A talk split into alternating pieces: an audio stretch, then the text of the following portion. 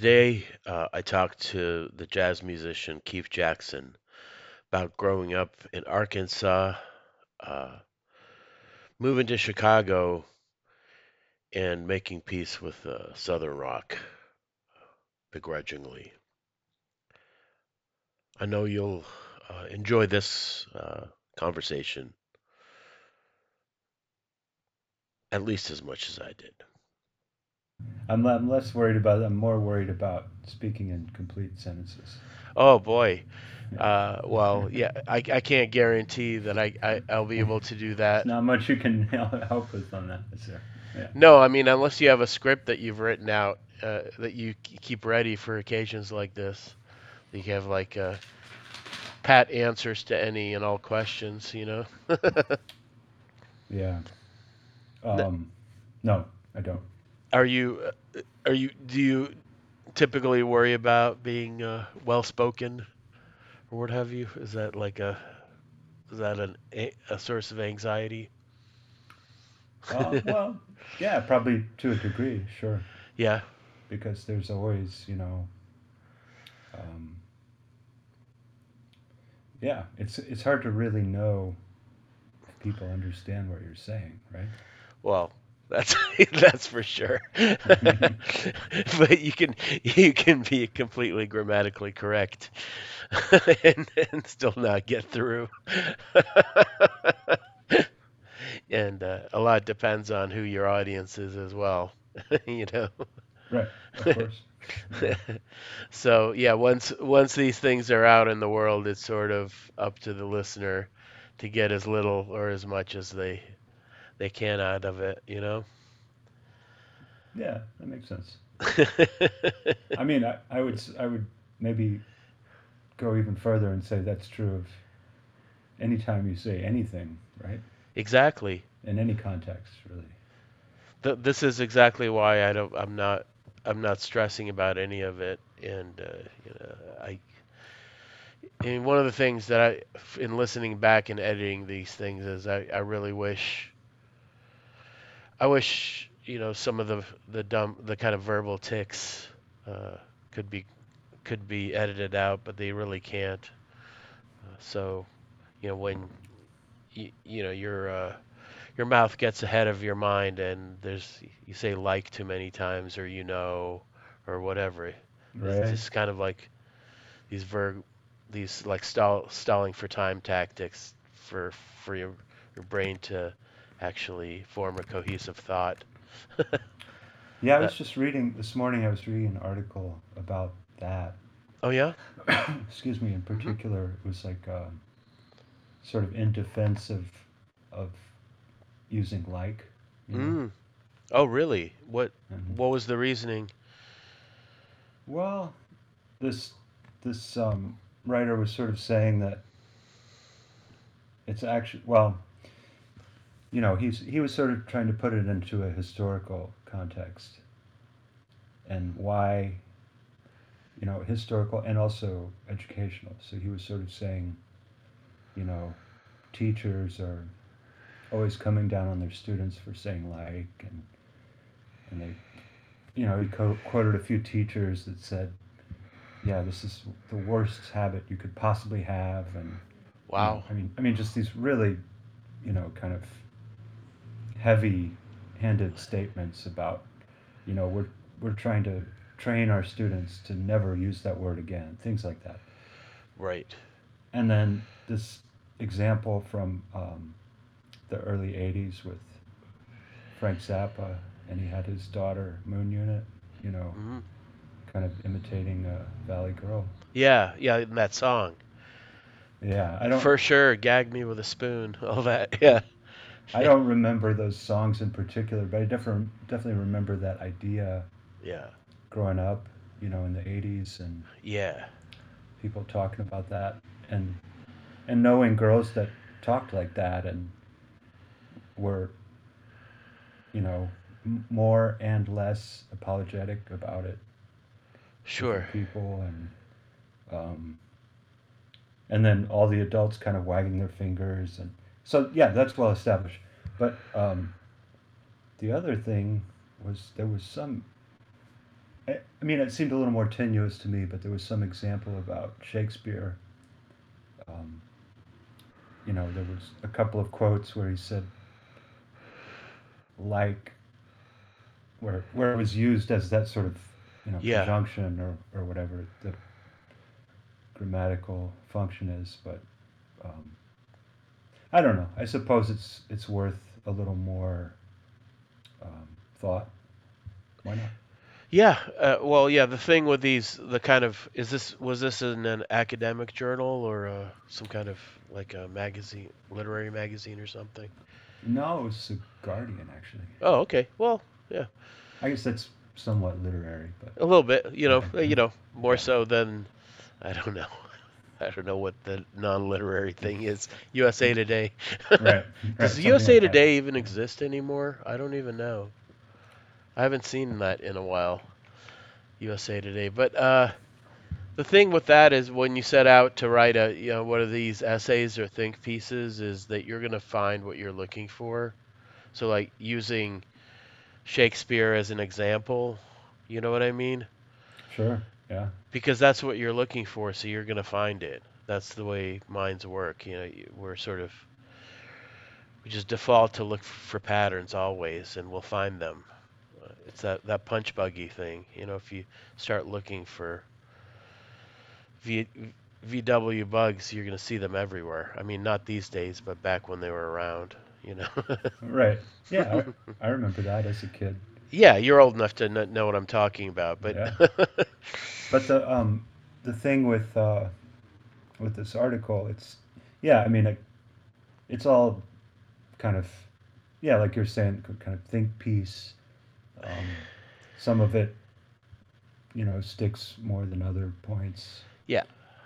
But I think you're right. Yeah, everybody does the same thing. It's when you start explaining something, you tend to want to reach a little further to kind of drive the point home. Yeah. And you're afraid. I mean, most people are afraid to just sit there quietly until the thought forms into a sentence, so that's when you know and like come out. I think, you know what I mean. We both just did that while talking about it. It's sort of inescapable. It's like filler. Yeah, exactly. Because it's sort of not accepted generally to just sit there silently. Well, so how could we change that? Like, I think that I think about this a lot. You know, why some people come off well on TV or on podcasts or whatever. And I'm sure there's some training things you can do to keep it, you know, keep things more smooth or for sure, yeah, more flowing.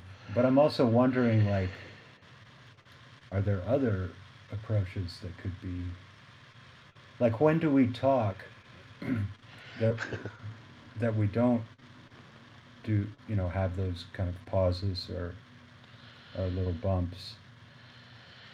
Yeah, I think it would probably take a lot of practice and maybe more, I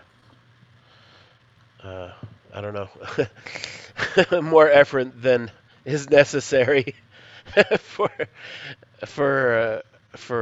paltry results, I would say. On balance, I'm okay with the verbal tics, really, if the conversation is going somewhere interesting. Yeah, absolutely. And in a setting like this, in one of these, it's so off the cuff and it's so unprepared that there's no way anyone can be expected to sort of read a friggin' soliloquy, you know, right, worthy of Shakespeare or whoever else, your favorite playwright of the moment. Yeah. So the internet tells me that you grew up in Arkansas. Is that true? That's true. I grew up in a college town, very charming place to grow up in the hills of Arkansas. Were your folks in the education racket one way or another? Or? They were. Yeah. Yeah. That's how they ended up there, and liked it so much, decided to stay, as many people do. And yeah, fantastic place to grow up. It really was. What did they do specifically in the learn and business? Oh, they went there for grad school. Oh, they just went there. Oh, okay. Yeah. So they weren't teachers themselves or anything like that, or? Not. Basically, no. I mean, a little bit, but not. They weren't professors. Yeah. I'd say. And they liked it enough to stick around. Wow. Yeah, but I think that was a common story. I heard that from a lot of people of their generation. Really? That, yeah, it seemed like everybody's parents, not everyone, but I would hear that story a lot. Well, we traveled all over the world and stumbled upon this little town in the mountains. We liked it so much we stayed.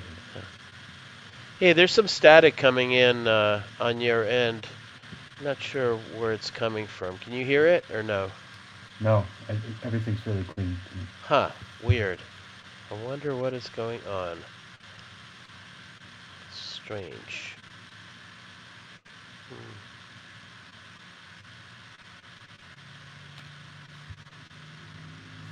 I don't have many indicators here. Yeah. On the screen, it's pretty basic. Yeah. The screen, this software is very, very minimal. Which I sort of like about it. And the other thing that it can do is that it records a separate track for you and for me, so I can get mess with the levels or whatever. Yeah, there's some kind of sound, but hopefully I can get rid of it. We'll see what happens. Okay. Yeah. So what did they go to the school for in Arkansas? Your folks? My dad studied law. Mm. And my mother studied, her master's was in political science. Mm. Yeah. It's a big law school there, University of Arkansas, and attracts people from all over that region. And there's been some celebrity teachers there and things like that. So as a result, the town is full of lawyers. Wow.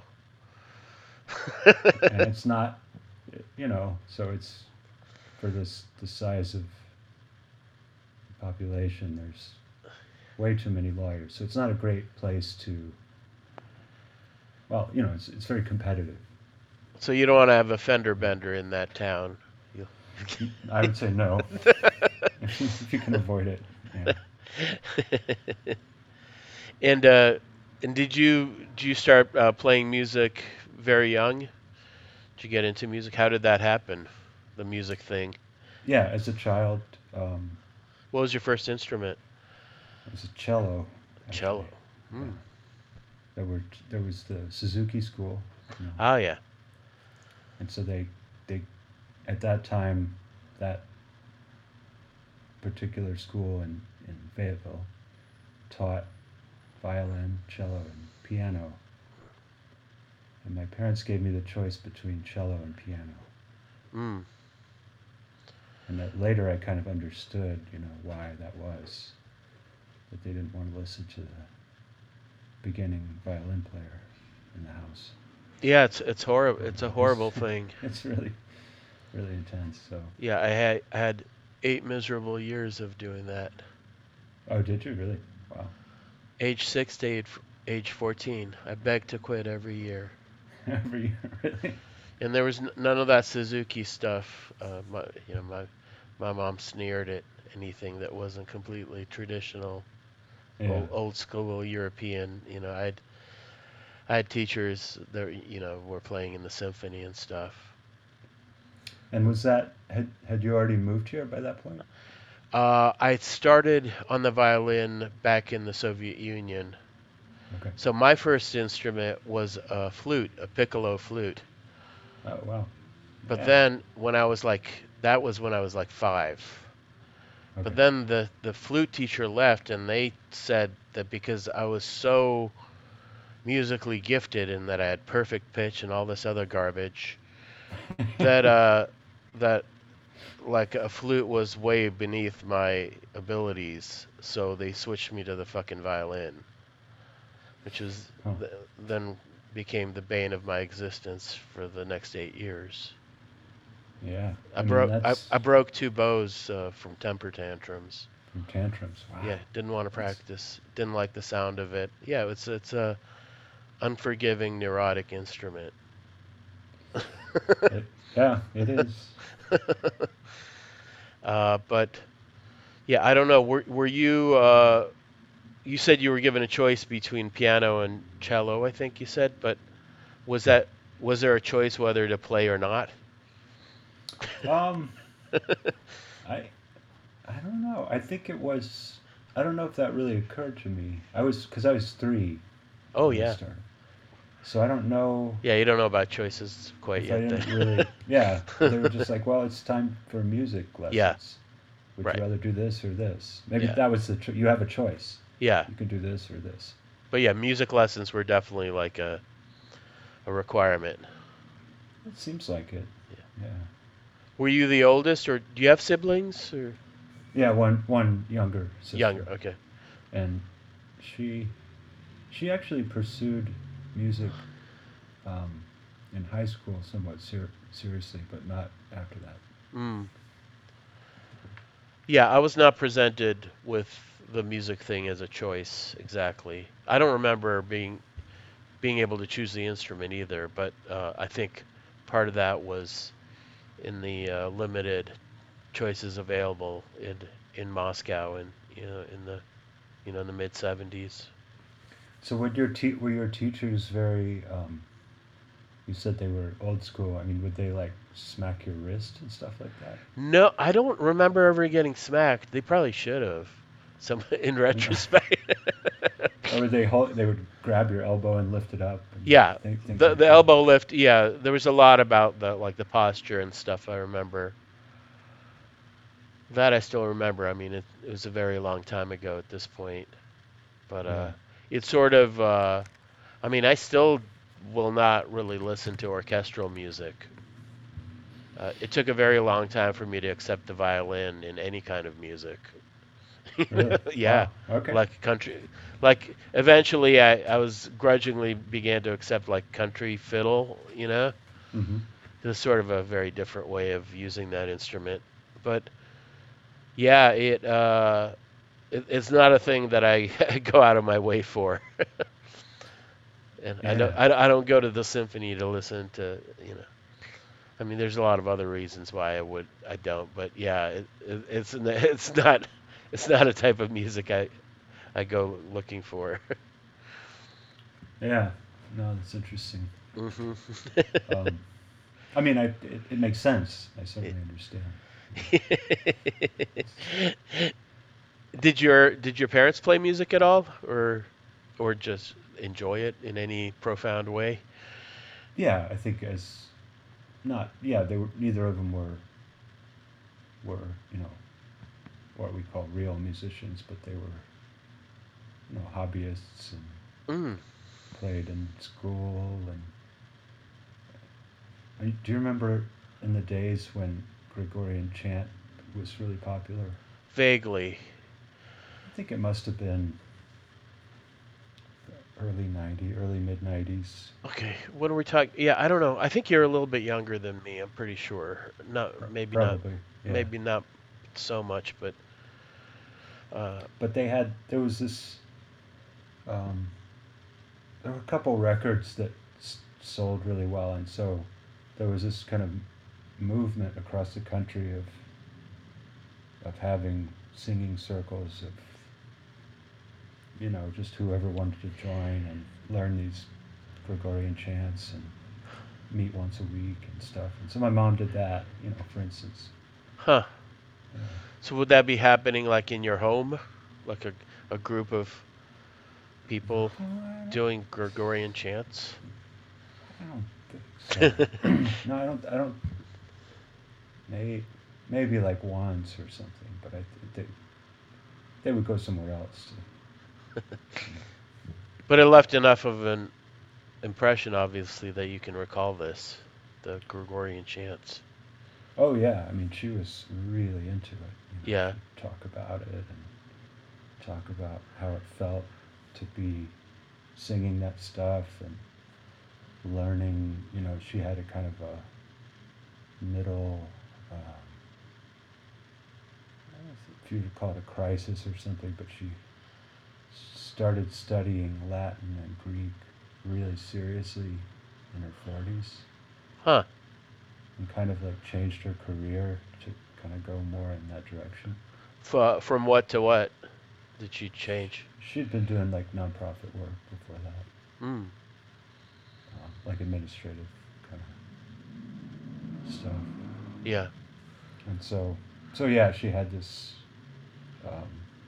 you know, it had something to do with reading Joseph Campbell and stuff like that. You know. Huh. Wow. So how long did you play the cello? Well, it's funny. It's like those small towns, you know, and I was really into it. And oh, so you liked it. You liked practicing and everything? Yeah, I mean, as much as at that age, I mean, it's like, yeah. Oh, yeah, this is great. But then the teacher moved away. Mm-hmm. And that was kind of that. Yeah. Sort of, well, who's going to replace her? Oh, nobody's going to replace her. And then it's like, well, do you want to switch? Well, no, I don't know. And so I just stopped. At that moment, and I picked up saxophone a few years later. So how long had you played the cello? You started at 3, you said? Yeah, I guess probably played it for 3 years. Maybe. Okay, yeah. Something like that. And saxophone, so like a new saxophone teacher came to town, or how did saxophone happen? That was, I think I had seen, you know, they took me to concerts a lot. Mm. So I think I'd seen a saxophone player. Actually, no, I remember it was a Chicago guy, actually. His name was Art Porter Jr. Mm. And he would go down there and play fairly regularly. Well, because he also grew up in Arkansas, not in the same town, but in Arkansas. So he would come down and play, and I saw him, and I was like, yeah, okay, that's what I want to do, music, I want to do that. Hmm. What was occupying your time in between the cello and the saxophone? What were your other interests as a child? Yeah, it's, you know, it's been so long, it's hard to even remember, I guess, you know. Playing outside, you know. We didn't watch TV, so it wasn't TV. Was there not a TV in the house at all, or? Yeah, not until I was older. But not until I was a teenager, I think. Like intentionally, like they were trying for you not to have that as an influence, or? Correct. Yeah. Yeah, it was sort of restricted in my house. We had this whole game we play where if my parents left, they had a cord on the TV that was detachable, and they would hide it. They would hide it, really? Yes. Wow. And then there was a scavenger hunt where I would go and find the cord. That's amazing. Yeah. So they were kind of like they were thinking it would keep you away from it, but really it helped you develop your scavenger hunt skills. Something. It definitely motivated me. Well, yeah, if you tell a kid they can't have something. They can't do something, yeah. They can't, it becomes that much more attractive, of course. Yeah. So if they had been a little more casual about it, maybe I wouldn't have been so motivated, you know? Right. Yeah. But, yeah, they one thing about my parents, yeah, chill is not one of them, I would say. You know, they don't have much chill. Well, they're pretty intense about things. So I'm trying to like think of, I'm not sure. I remember, you know, there's that famous moment in the Cold War. I think it was like in the late, was it the late 50s, or when Khrushchev came and visited? Yeah, Eisenhower, and they're in the kitchen, and he's showing him the American kitchen and all the sure, yeah. And, was that Eisenhower or was that? Oh shit! But I'm pretty sure it was Khrushchev. Definitely so, Khrushchev, yeah. And so he was saying, you know, and as the story goes, I don't, you know, of course we only hear one side of the story, but he was really impressed, and he said, is it really true that all of your people live like this? Even the yeah. people live like this." And, right. And Eisenhower, whoever said, oh, yeah, this is, you know, yeah. the women here are so, they can pursue other interests and hobbies because all this stuff is kind of already done. Yeah, the kitchen of tomorrow, it does all the work for them, yeah. So and then I remember reading also that, because I don't know, when was TV here became like really common, like almost every home, probably around the same time, like mid-late 50s? Likely, yeah. But was it the same in the Soviet Union, or was it a little later? I'm curious. I'd wager to guess later. Everything was later. Well, also because so much of whatever very heavily censored and mediated culture they got came from the West still, but yeah. in a kind of a pirated and often shittier version, down to from that same visit to the, it was some kind of I don't know if it was a World's Fair or something, that Kitchen of Tomorrow thing that Khrushchev mm-hmm. visited, but there was a famous Soviet cookbook, and one of which was one of the big recipes or items was some sort of hamburger, but which they didn't call a hamburger, but was completely modeled on the American hamburger. Yeah. So they cribbed a lot of stuff from the West without giving any credit to the West. You know what I mean? Sure. But yeah. The TV thing. So it's possible your parents would have grown up without it. Like, for the most part, yeah. Yeah. I mean, it was a huge cultural shock. But I think they quickly saw that the children here, you know, would just spend untold hours in front of the tube, mm-hmm. whereas they were sort of raised to read books and such. Yeah. I mean, they were endlessly horrified by the educational system in America. How shitty it was, they thought, on an academic level. Of course, yeah. I mean, yeah. It's understandable. It's, yeah, I mean, we really don't. You know, it takes a lot of initiative to get much out of many public schools.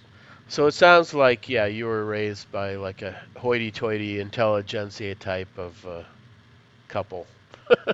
No? I guess you could say that. Yeah. Yeah. That's familiar. Yeah, I'm familiar with that, with that kind of background. Yeah. Yeah, I mean, if there was one religion in my family, it was definitely books. Yeah. Books were just everywhere all the time. Mm-hmm. Yeah, books and also like going to the library at a very young age and talking with the librarian. Oh, really? And the bookstore. And, we're going to go to the bookstore. This is Mr., you know, whatever his name was. And, that's nice. See, yours at least tried to socialize you in some way. Do you have any, do you want to tell him what you're interested in, or do you want to tell him what you're, you know, that kind of thing? Wow. Do you remember what you would ask? The librarian or the bookstore guy? Yeah, I think, I don't know, it's one book was about, one phase, I think maybe it might have been about construction. And you know, whatever passing interest there were. Oh, there's a book about that. Let's go find a book about that. Huh. You know.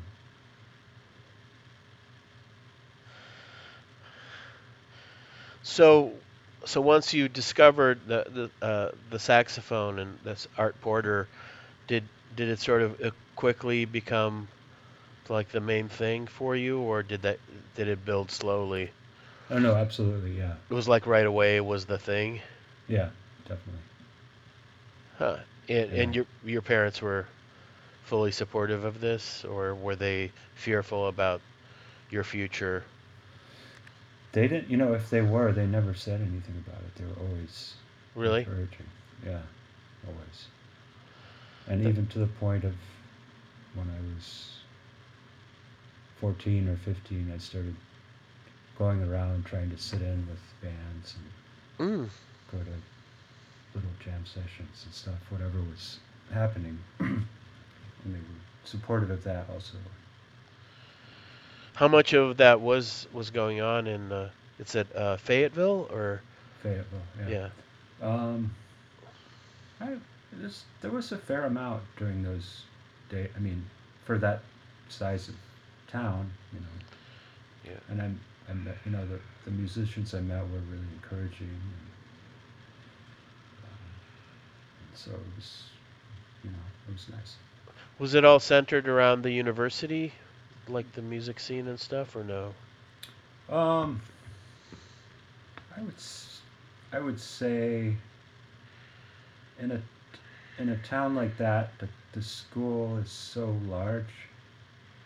We're talking about how big is it? Being just the school being 40,000. Oh yeah. And the town in those days was probably like 60,000. Wow. Yeah, so that's like the main economic or whatever engine of the place. Yeah, so everything is kind of connected in some way, but there is, and some of the people I was playing with either were going to school there or teaching there, but it wasn't really like a school scene.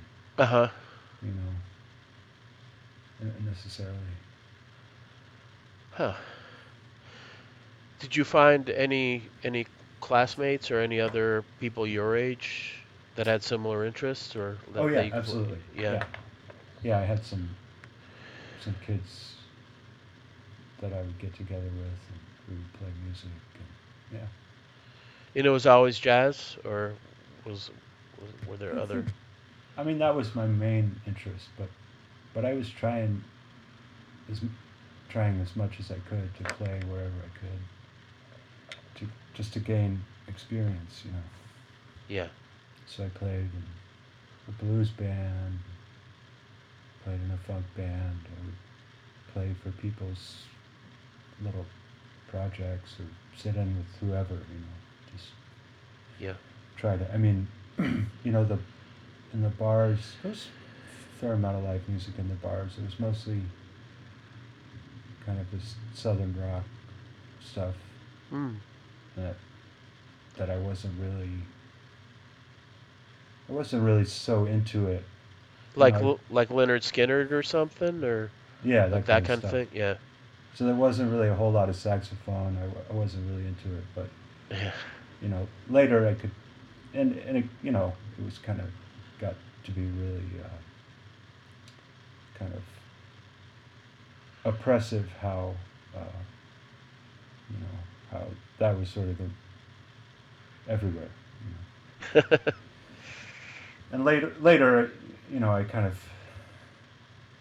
sort of appreciate it now. I say, okay, yeah, that's fine, that's good. There's some good music there, but at the time, I just fucking hated it. I want nothing to do with this, you guys. So all the hillbilly rock was your enemy. Yeah, basically, yeah. But that also feeds into that thing what you were saying about the intelligentsia. Uh huh. You know, I could say, well, I'm into this other thing. Right. More intellectual and more. Mm-hmm.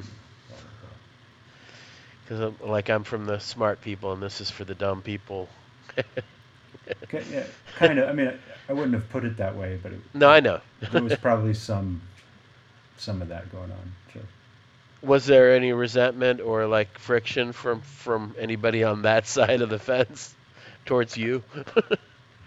I don't know. You know, that's a good question. I never, not really like, nobody ever, if there was, nobody ever confronted me. So, you know. No battle of the bands between like the jazz bows and the riff rock. That would have been interesting. That would have been great. Yeah.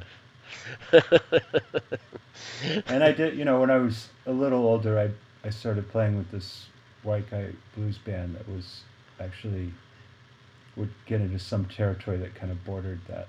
Oh yeah. But it was it was probably a couple years I spent with them, and we would do gigs out of town. We would travel to different parts of the state, play a weekend here, do this. And is this still high school years, or is this later now?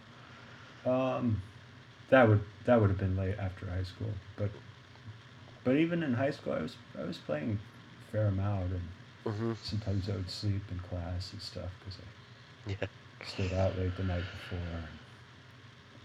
How was stuff like that? So, how was school for you? Did you enjoy school, or did you get anything out of school, like in relation to all this music activity? What role did school? Yeah, you liked definitely. School. Yeah. Yeah. And, you know, it was funny. I don't know in what context, but yeah, like in high school, I was on the literary magazine, like the editorial board. Uh-huh. And this came up. How did this come up recently? I was just thinking about this the other day. Oh, you know why? It's because there's a big influence of the kind of what would you call it, like sort of oppressive Protestantism. There were a lot of Bible thumpers that were really, you know, so there was this kind of like extreme New Testament morality that was just kind of in the air everywhere. Really? Yeah. And that was also one of those I mean, it's still the same way. We're kind of insulated from it here in Chicago, sure. But it's still the same down there. But it was kind of like, if you're smart and you're educated, then you can see through all this crap, and you see that it's not. But then there were also like some really smart people that were educated that were, you know, kind of what we thought of as extremist Christians, but of course now that's, you know, on a whole other list. Doesn't seem so extreme now. Well, yeah, right. But we in those days we thought it was extreme. So anyway, in the literary magazine in high school. Mm-hmm. One of the two, there were like two chairs or two, you know, there was like president, vice president or something. Yeah. And one of them was from that background, and she was still, you know, sort of trying to live by faith in that specific way with this, you know, but she was really smart, and she was really creative, and everyone really liked her. She was really cool, and friendly. And so I remember there was this one day we were reading these short stories. Yeah. Or I'm sorry, we were discussing these short stories, like whether to include them or not. Whose short story are we going to publish this year? Right. And I guess there were 8 or 10 of us, probably 8, and we were talking. And it's all, you know, they're all supposed to be submitted anonymously. Mm-hmm. And we're supposed to be reviewing them anonymously. Sure. Even though a lot of times we could kind of figure out who wrote what, you know. Yeah. But we sort of had to pretend that we didn't know. Mm-hmm. And there was this one story that was extremely provocative in the sense of it talked about it was just really, it was really well written. Yeah. It really had this great flow to it, very stimulating. And, mm-hmm. But one of the main, well, basically it was about an acid trip, you know, uh-huh. that this guy was on. But it was just like easily one of the most well-written stories. So we all knew it could only be like a couple of people that might have written it. Yeah. And that were in the room. And.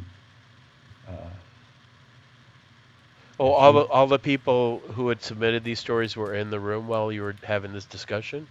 No, but we knew that that whoever would submit a story that was that good probably had to be a literary magazine person.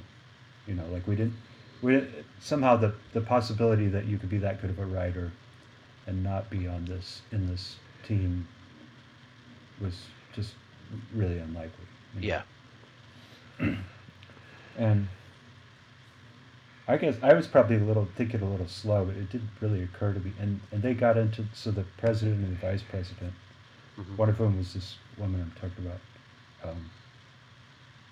got into this big discussion about, and she was saying, well, of course it's written really well, and of course this is an incredibly talented writer, but there's no way we're going to publish this story. Are you kidding me? They're talking about drug use. Like, we can't possibly, like, what kind of message is this sending to our, classmates, or even, there might be even younger readers that might read this stuff. You know? It doesn't represent our school, it doesn't represent our community, our value, you know, all this stuff. And they really argued about this for like a while. I mean, it's very civil, but it was extremely contentious. And in the end, he knew that he had it, and it took me like a few minutes to realize, like, oh, he wrote it. It's his story. And he was defending it so deftly and so, like, you know, he kind of had this like. It's like, I know I'm going to win this, basically. He was super confident. And so in the end, it was... But anyway, I'm just saying all this to give an example of, high school kids can't write stories about drug use because they're not supposed to be using drugs. Right. And this kind of thing. And that was, like, just really... Like, just the idea that you would... It was just like, no way. You know? Like... And of course, a lot of students I knew in high school had, you know, dabbled in different types of mind-altering substances. Sure. Even some of the ones that would go to church on Sunday. And were you raised with any of that? Any church or any kind of religious anything? Yeah, church. Yeah. Oh, you did. So you went to church regularly? Yeah, as a kid, yeah, and then I, but it was this kind of, you know, the Presbyterians are kind of like the most liberal of that sort of, Calvinist kind of, like the rhetoric is still really extreme, mm-hmm. but in practice they're very accepting. So this thing that you told me earlier about your mom getting really into Gregorian chants, did she tie that to her religion in any way? That music? Or was it just so alien that there was no connection? I would say on a personal level, she probably did. Yeah.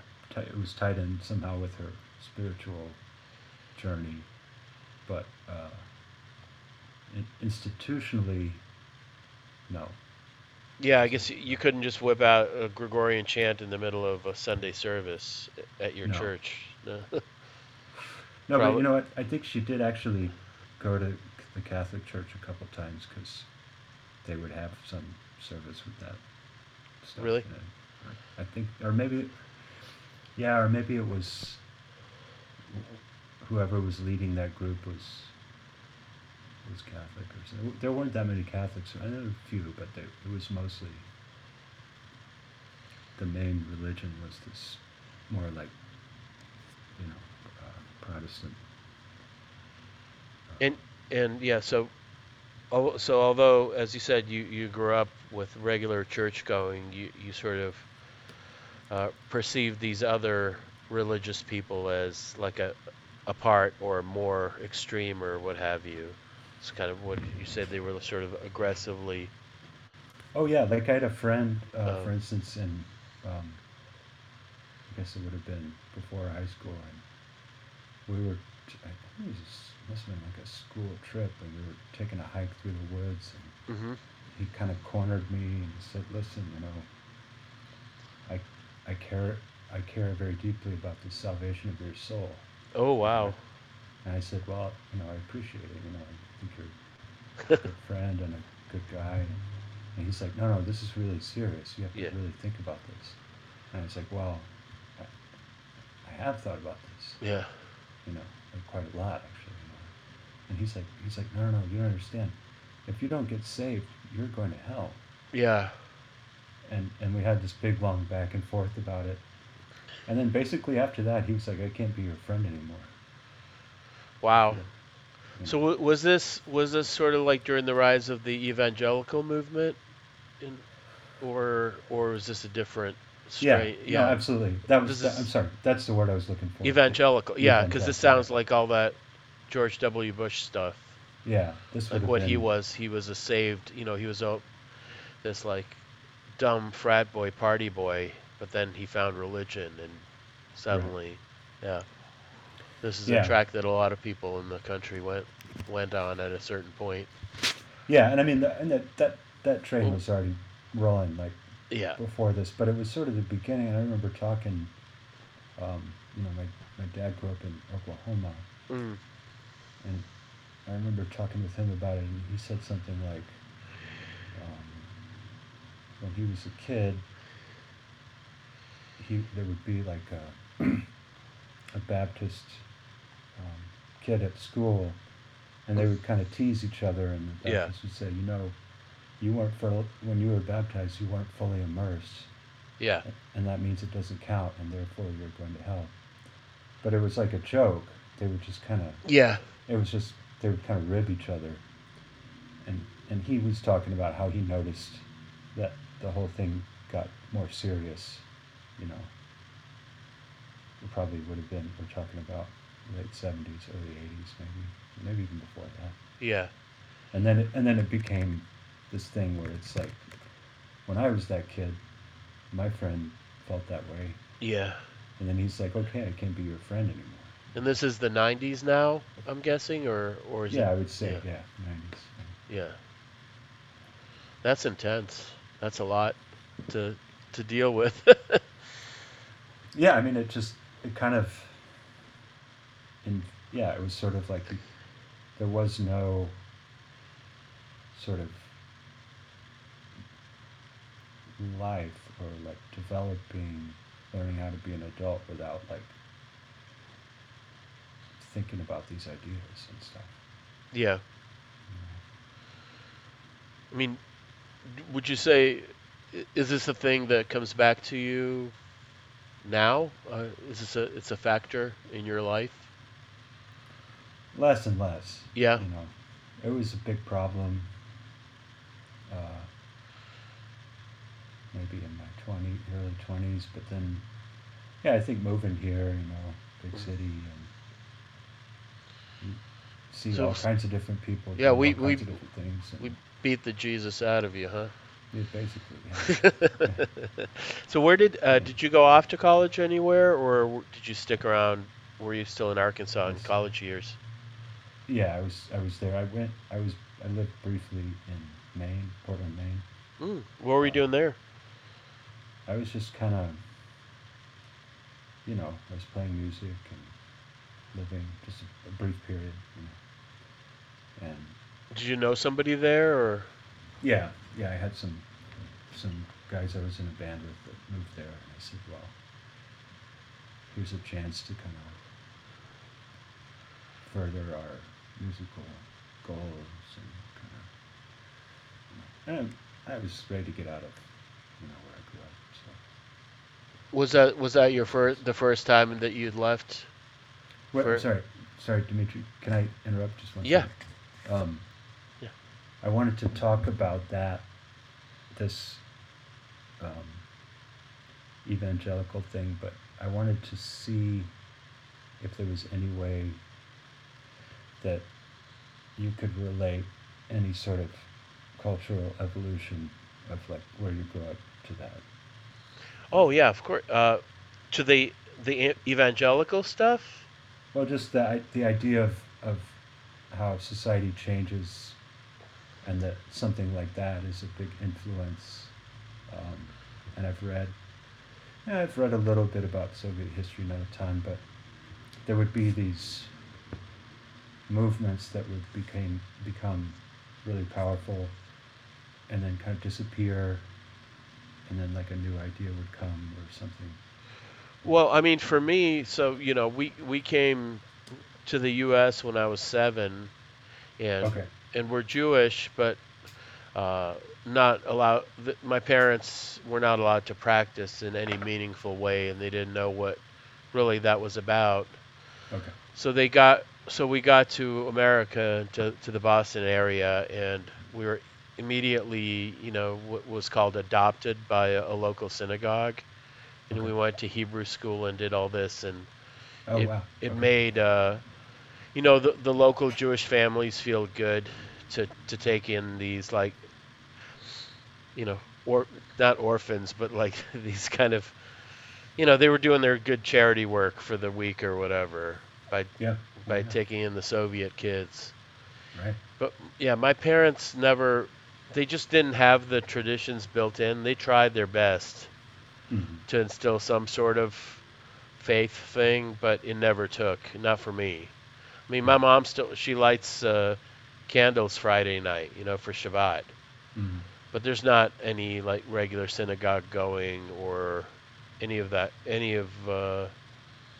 If anything, I mean, for me personally, I'm not sure how it was for I had one brother who's 3.5 years younger growing up, and then another one that's much younger that was born in America, but it never took. If anything, it made me reject it harder, any sort of organized religion. You know what I mean? Oh yeah, definitely. Yeah. And I made a really clean break with the church at some point. I said, no, enough of this. Don't believe this anymore. Yeah. Really clear. You know? Yeah, I didn't have to do that because there was not a tie the way anything like what you described, like of regular church going of any kind. Mm-hmm. And I mean, I imagine that whatever kind of spiritual life that your parents had was instilled in them by their parents, or at least one or two generations back, right? I would presume so, but it's also, you know, there was also like the kind of New Age movement here in the 60s and stuff. Oh, okay. So that probably was a big influence also. Huh. The Age of Aquarius and all that? Yeah, I mean, just the idea that that spirituality was something that you could adopt, or that it wasn't, that it wasn't built in, or... Yeah, that it's something you could take an interest in and sort of have your own initiative toward developing your own beliefs or your this kind of stuff. Yeah. I don't think I had anything like that kind of experience. I mean, my experience more was, I mean, a lot of it was tied to immigration, but also like my parents' desire to instill some sort of like appreciation or connection to a Jewish tradition that I think went sort of beyond, it wasn't just religion, it was like a cultural thing that they were felt deprived of in their childhood that they wanted their kids to have. But they didn't consider going to Israel instead of coming here? Oh, they did. Oh, for sure. Okay. Yeah, and in fact, my mother's younger sister moved there ahead of us to Israel, and my grandparents, my mother's parents, Their whole lifelong dream was to move to Israel, and they were refuseniks, and they applied to leave, to immigrate, and they were instantly stripped of their jobs, and they were just sort of complete pariahs, and they were not allowed to leave for a decade until the Soviet Union fell apart, and then they moved to Israel. Yeah. Wow. So yeah, Israel is definitely a whole thing, and I've been there, I think 5-6 times. Okay. And that's definitely an alternate path that I think my mom especially kind of wishes that we had taken. Yeah. But I'm grateful that we didn't. It would have been a different life. Yeah. For sure. But it's, yeah, that, I mean, in the case of Jews, it goes sort of way beyond religion. Yeah, right. There's many, many factors to it, and religion seems like the least of it. Mm-hmm. Yeah. So were they? Sorry, just to, yeah, go ahead. Another detail. Were you guys living in like when you moved here? Where? Mm-hmm. Where had you been living right before that? In the Soviet Union, you mean? Yeah. Oh, Moscow. In Moscow. Okay. Yeah, yeah, right. From Moscow, gotcha. Yeah. Okay. Yeah, the way it worked, so there was a tiny trickle of Jews allowed to leave from the Soviet Union in the late 70s when we left. It was part of a deal between the Soviet Union and America. It's sort of like commonly called grain Jews, because okay. It was basically a trade deal. There was like a deal for grain for people, basically. Some like kind of food, like diplomatic thing. Well, the Soviet Union was constantly needing to get foodstuffs from other places because they functioned on a war economy through their entire existence and didn't really cultivate their own natural resources. It's one of the reasons they invaded so many other countries, to plunder their resources, you know. Yeah. But they were constantly kind of falling apart in infrastructure, and they were having to make deals. So despite all the, you know, the propaganda or the political stuff where, like, you know, Russia and the U.S. were at odds all the time, the trade. Like, there was trade deals the whole time. Like, it never ended, you know? Okay. Wow. Yeah, sort of sub rosa, kind of like on the down low. Yeah. And one of the little deals was this, like, them allowing a few Jews out, and there was hardly any kind of Soviet Jewish community where we moved to until, like, you know, almost a decade later, when there was a flood, when the Soviet Union fell. Yeah. Yeah. So yeah, we moved in Boston, you mean? Yeah, and we moved there because my father's older brother Victor lived in suburban Boston, and he sponsored us, and that was one of the things that you needed. You needed to have a relative in the country you were going to, or it was some kind of complicated refugee situation, you know. Yeah. That allowed you to do that, and that's why we ended up there. Yeah. But yeah, I guess I never really thought of it exactly as a religious thing. That all that synagogue going, and maybe one of the other reasons that the Judaism never took is we were adopted, or quote unquote, by a Reform synagogue, which is kind of like the watered down version, sure, you know, of, yeah, Judaism. Yeah, yeah. And I mean, I think that, like, you either go whole hog or you don't, you know. It just seemed like it was the kind of, like, place where they'd have, like, folk songs with, like, words changed to Jewish themes, you know. Right. It was pretty cheesy. Yeah. And I think kids can see through that. It just, it was pretty phony, to me at least. Yeah. I have some, I guess the Jewish friends I had growing up were like children of professors and stuff, so they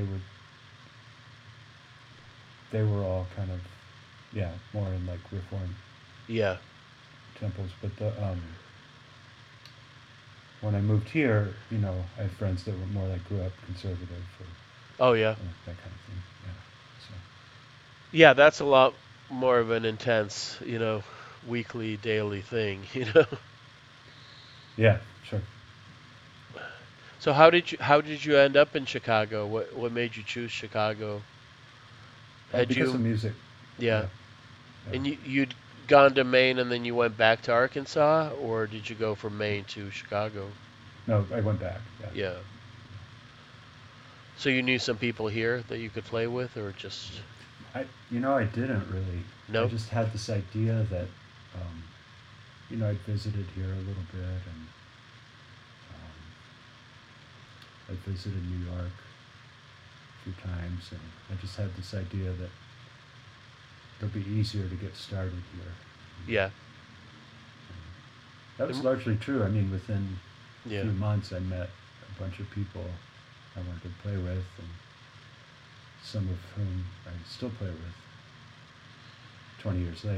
You know. And this is, about 20 years ago now? Exactly. Yeah. Or no, it's more. It must be more than that, because, it was 01 when I moved. 01? Yeah. Huh. So I remember it was the spring of 01. Mm. When the reader was still in 4 sections. Yep. And we went to look for an apartment, and we got this big, thick newspaper and scoured it. And,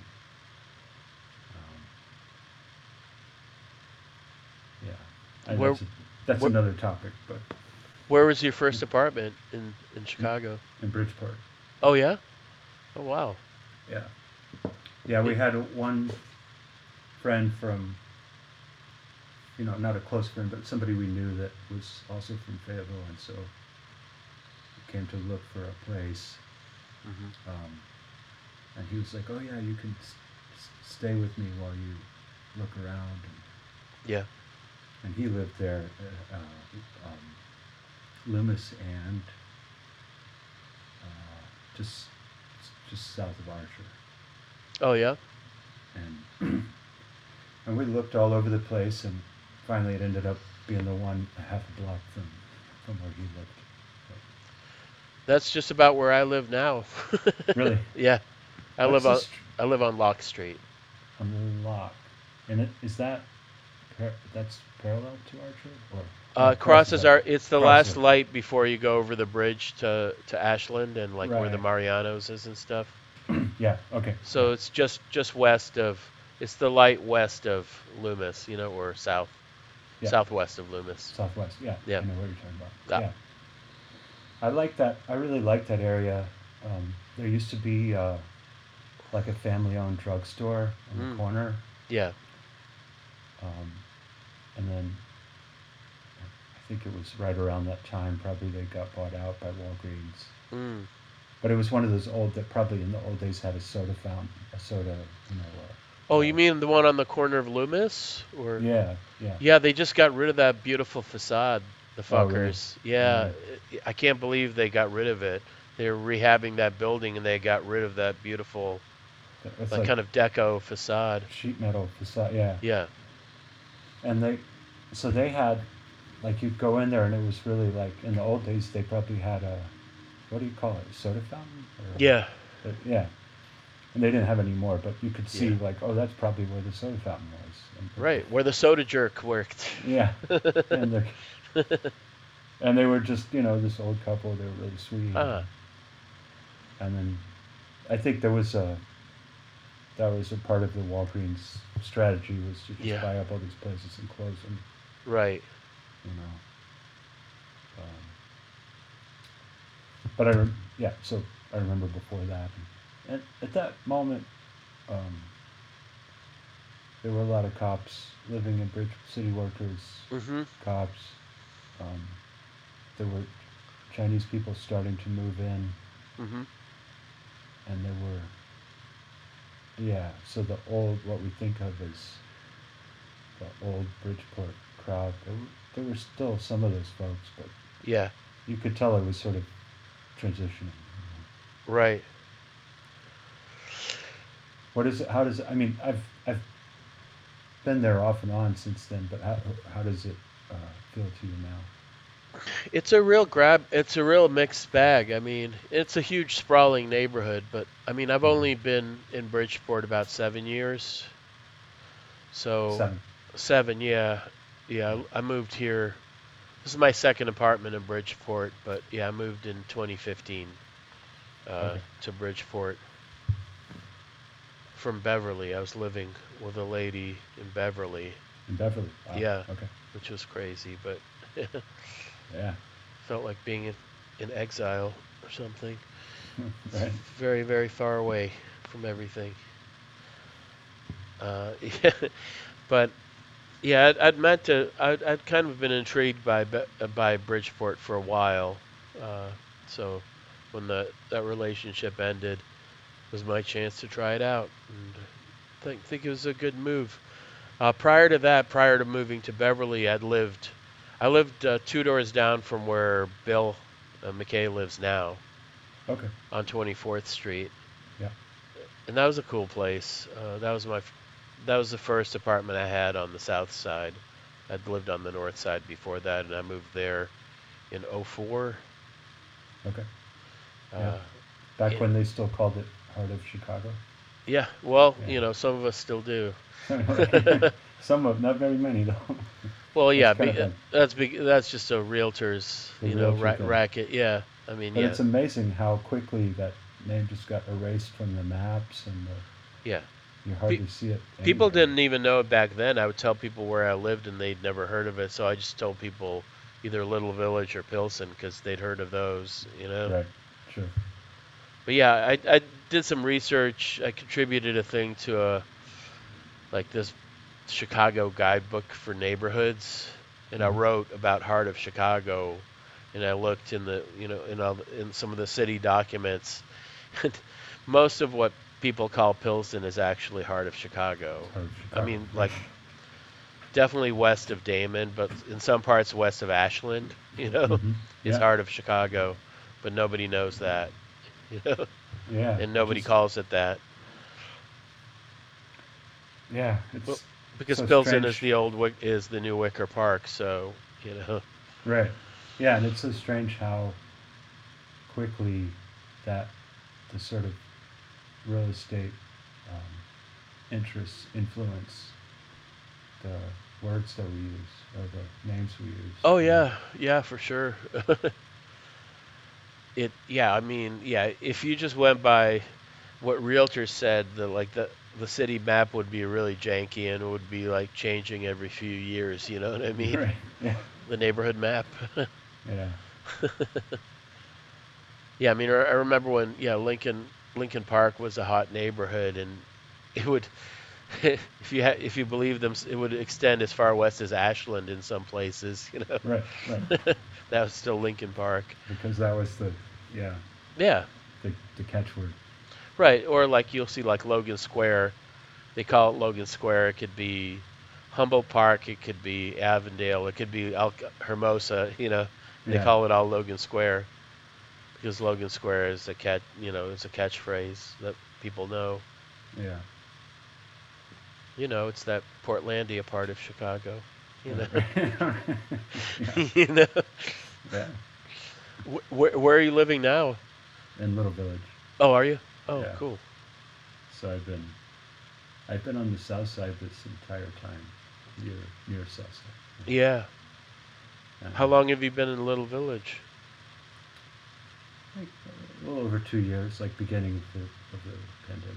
Oh, okay. Yeah, I moved 1 month, 2 months into full-on lockdown. Luckily, they deemed the mover as essential, so that was helpful. Right? Yeah, that was helpful. That worked out in my favor. They deemed a lot of stuff essential, pretty quickly, I remember. Yeah. But, no, but before that I was in, a couple different places west of Damon. and before that, over by more by Racine and Peoria. So just kind of steadily moving west, you know, every few years. And yeah, how do you feel? Do you think you'll stick around for a while? How are you feeling about Chicago in general? Any feelings about that? Yeah, I don't know. That's a good question. I mean, it's 20 years is 20 years, you know. Yeah. Feels like a nice round number. Time to try something else. Maybe. But, you know, there's still a lot of reasons to stay. You know. I think so. And I mean, you seem to keep busy. You have a lot of different projects, or it looks like it from the outside at least. Yeah, I mean, that's the thing, to try to build up that kind of network of collaborators that you can see, you know, regularly and work with regularly. I think that'd be pretty difficult anywhere else.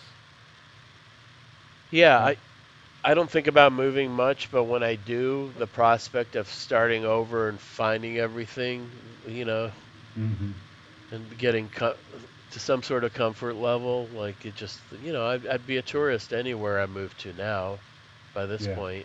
I mean, I've been here pretty much with a 3-year break. I've been here since 1990, you know. Okay. Been here a long time. Yeah. I've put in a lot of time and resources, and I mean the groups of people have changed many times because people move away or they quit, you know, whatever they finally give up on whatever art dreams they had and go and get a real job or what have you, but but I mean, yeah, this city still allows for this like weird existence of somebody like me, you know. That can, yeah, I don't think I could do that somewhere else, what I do here, you know what I mean?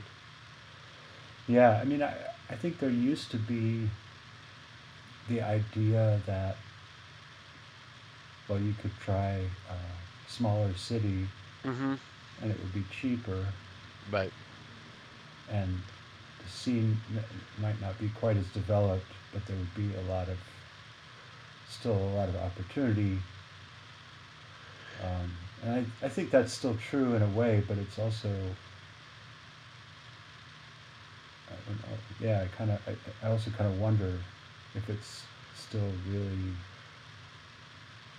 are things really that much more, whatever you want to call it, easier or more open? Or does that sort of conventional wisdom still hold? I'm not sure if it does. You know. Yeah, I'm not sure. Prices are going up everywhere. I mean, just true. The cost of living, and trying to find a place to rent or to buy. Well, plus, in music, you're so dependent. I mean, most musicians are on some sort of collaboration. So you need at least a few people around that you can do this with. Yeah. That's so right. If you save, you know, you were able to afford some like palace in some crappy little town, then you'd have to go and travel long distances to find people. Yeah, and then you lose the kind of the regular aspect of it, the daily practice or the meetings or that kind of thing. So what are the current things like? Or like, what's the latest thing? What are you most excited about these days with your own stuff? Well, I've got a few projects that are long term, and some more recent ideas. My one group, Keith Jackson's Likely So, is all reed, all of saxophones and clarinets. And I've been writing music for that for, it's been about 10 years, I guess. Yeah. And we've been playing recently a little more, which means 2 or 3 times a year. And so I'm going to keep going with that, and starting to develop some working relationships with some movement artists, more in the improvisation realm. So we're going to keep doing that. And I have some other smaller groups that you know, again, don't play all the time, but you know, keep developing. And then the other groups that I have that are more just all improvised music. Yeah. Some of which are kind of long term at this point, you know. So it's really there's plenty to do, as they say. Yeah, I mean, I'm always intrigued by these, like the way you guys just you have these things like that one thing that you invited me to be part of, where people meet like at a place who have never played or done anything together and just try to make something like out of nowhere. Yeah, that actually started. That specific, I remember what you're talking about. Yeah, it was at Constellation. This is was it like 3-on-3 or 4-on-4, something with numbers? I forget what that was called. The idea was that they would invite the programmer that was doing the series at the venue would invite 3 people. Yeah. And give them one set each, and each person had to invite 2 others that they've never worked with before. Yeah. And so that's how and that was modeled on a similar series in Amsterdam that I think is not still running. But in Amsterdam, there really are a ton of improvisers. Yeah. In all different disciplines. And so there, it's easy to find. There's just a steady stream of people that you haven't worked with. So there, I think that idea went pretty far. Yeah.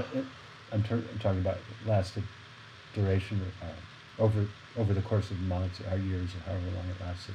Yeah. Here it was a little. I'm not going to say that they ran out of people, but there was a little bit of a feeling like it lost steam after a bit. Yeah. Where it was hard to find people you'd never played with that you were interested in. So that part of the idea kind of fizzled. But I think they started up something similar recently. Yeah. Again, the idea is just like experimentation but on a weekly basis, you know, and that's ultimately what builds a scene.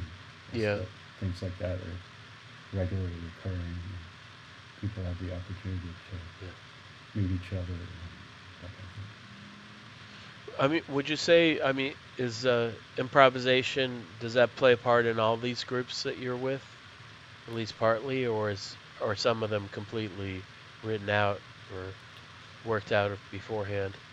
Yeah, no, my music is what I'm interested in and concerned with is improvisation is always a really big part of it.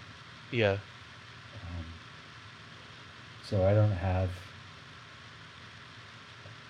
really write any pieces that are not improvised. Sometimes, a little bit, but that's not really. Yeah, what I'm interested in is how to combine the composing with the improvising. Yeah. In a way that's stimulating, that keeps everyone engaged. And, right. Because I think, you know, all this stuff, all these methods, like at least in music, but I would imagine that the same is true for most of the arts, performing or otherwise. All these structures and ideas and approaches we have are really important, but really the main point of all of them is just to get you up to, you know, kind of this idea that Steve Lacy talks about at the edge of the cliff. So his he said something about this, you know, okay, I write all these pieces and they're really complicated and they have all these sections and stuff, but yeah, really it's just to help you get closer to the edge. Yeah. And that's the real thing that we're, I mean, it sounds kind of simple, but what he's called the edge of the cliff, you know, that's where the music happens, whether it's written or whether you're improvising. So yeah. Does that make sense? Oh yeah. No, I was just thinking about it. Yeah. That's a good way of putting it. And if you know, for some people it may be that really going deep into this traditional banjo music from the Appalachians or whatever, maybe that's how they get to the edge. I don't know. Different people have different ways of getting there, and also the same person, that changes over time too. You know? For sure, yeah. Well, cool. It's probably a good place to end it, since you explained the whole thing. Well, we solved that problem. To sum it all up. Problem solved. It's really quite simple. And what is music? What is art? Yeah. All right, check mark. That's it. Done. You can retire now. Call me if you have any questions, but I'm not sure I really have any other answers. So. Yeah.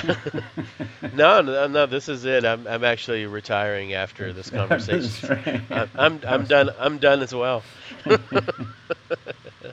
Well, sweet. Thank you for doing this, and I'll see how the audio is. Cut something together, and I'll send it to you for you to check it out. Okay. Yeah. Thanks for asking, Dimitri, and. Yeah. Be fun to continue conversing on similar topics or other things. Yeah, I mean, you know, the last time we saw each other, you were cooking fish, and there was a big marijuana party in the other room. I don't know. Yeah. That was insane. Yeah. Yeah, we have at where I live now, we have a nice outdoor area, and there's like a grill where you can cook fish. So. This summer, sometime more fish, huh?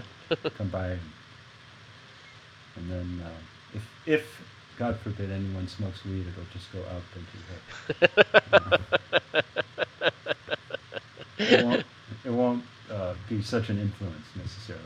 Yeah, cool. Well, that I'll be happy to be there. All right. Cool. Talk to you later. Okay. Bye.